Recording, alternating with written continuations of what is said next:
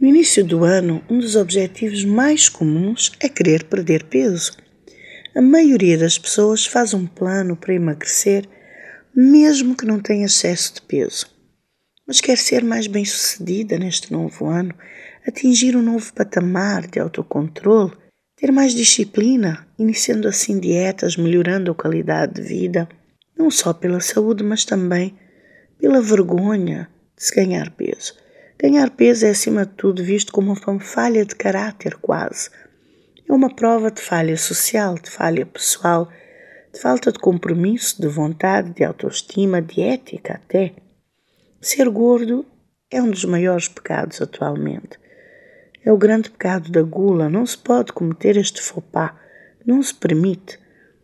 Nem depois de uma gravidez, pois a pressão social é enorme para que a mulher volte logo a sua figura esbelta que tinha anteriormente à gravidez.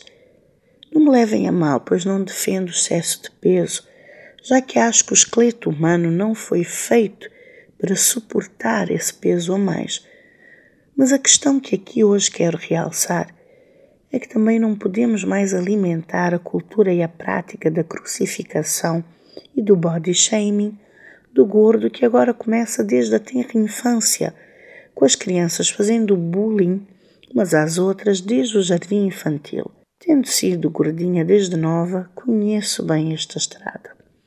Na nossa realidade atual, em que a obesidade se torna uma verdadeira epidemia, por várias razões, a maioria delas também está ligada à indústria alimentícia e à falta de uma consciência da educação nutricional. O gordo lida com um intenso julgamento social a todo momento, pois se sente como um adicto, que não pode sequer se afastar da sua droga de eleição, já que tem que geri-la para sobreviver. E mesmo quando emagrece um bocadinho, sente que ainda não chegou lá e está nesse limbo, nesse esforço constante. Entre os fatores que causam este fenómeno da obesidade moderna, temos sobretudo o cultivo de uma cultura, perdoem mais uma vez a redundância, da não apreciação da hora de comer, da falta de tempo para a preparação da comida natural, saudável, além do preço exorbitante dificultando o seu acesso, robotizando assim a vida, os hábitos e costumes que alimentam não só o nosso corpo, mas a nossa própria relação com a comida e com o comer. No mundo em que uns têm muito e outros passam fome, a indústria como um todo empurra-nos para hábitos imediatistas que supostamente se adaptam à vida corrida, normalizando e consolidando rotinas que sabotam a nossa saúde em troca de soluções e prazeres rápidos e superficiais, comidas envenenadas de químicos, vendendo-as como soluções até opções light que são vazias de nutrientes para o corpo e que minam essa consciência da importância da nutrição do nosso organismo. Por outro lado, estamos inseridos num sistema educativo, num sistema trabalhista e formativo em que o movimento corporal se tornou condicionado a sentar, andar um bocadinho e apanhar a maioria das coisas na altura dos nossos olhos.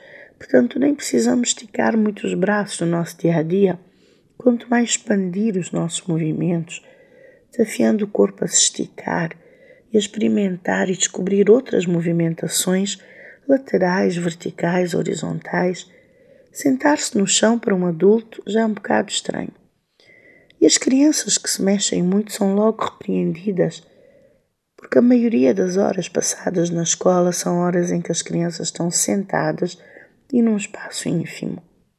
Por cima de tudo isto, somos bombardeados com a extrema pressão do emagrecimento a todo momento, em todos os média agora mais ainda com as redes sociais, um sistema que, ao mesmo tempo que incentiva a vida livre, a indulgência, prega a restrição, vendendo o emagrecimento sob qualquer condição, pois o corpo magro é o bonito, é o digno de amor e admiração e é a prova de controle, sucesso e organização na vida.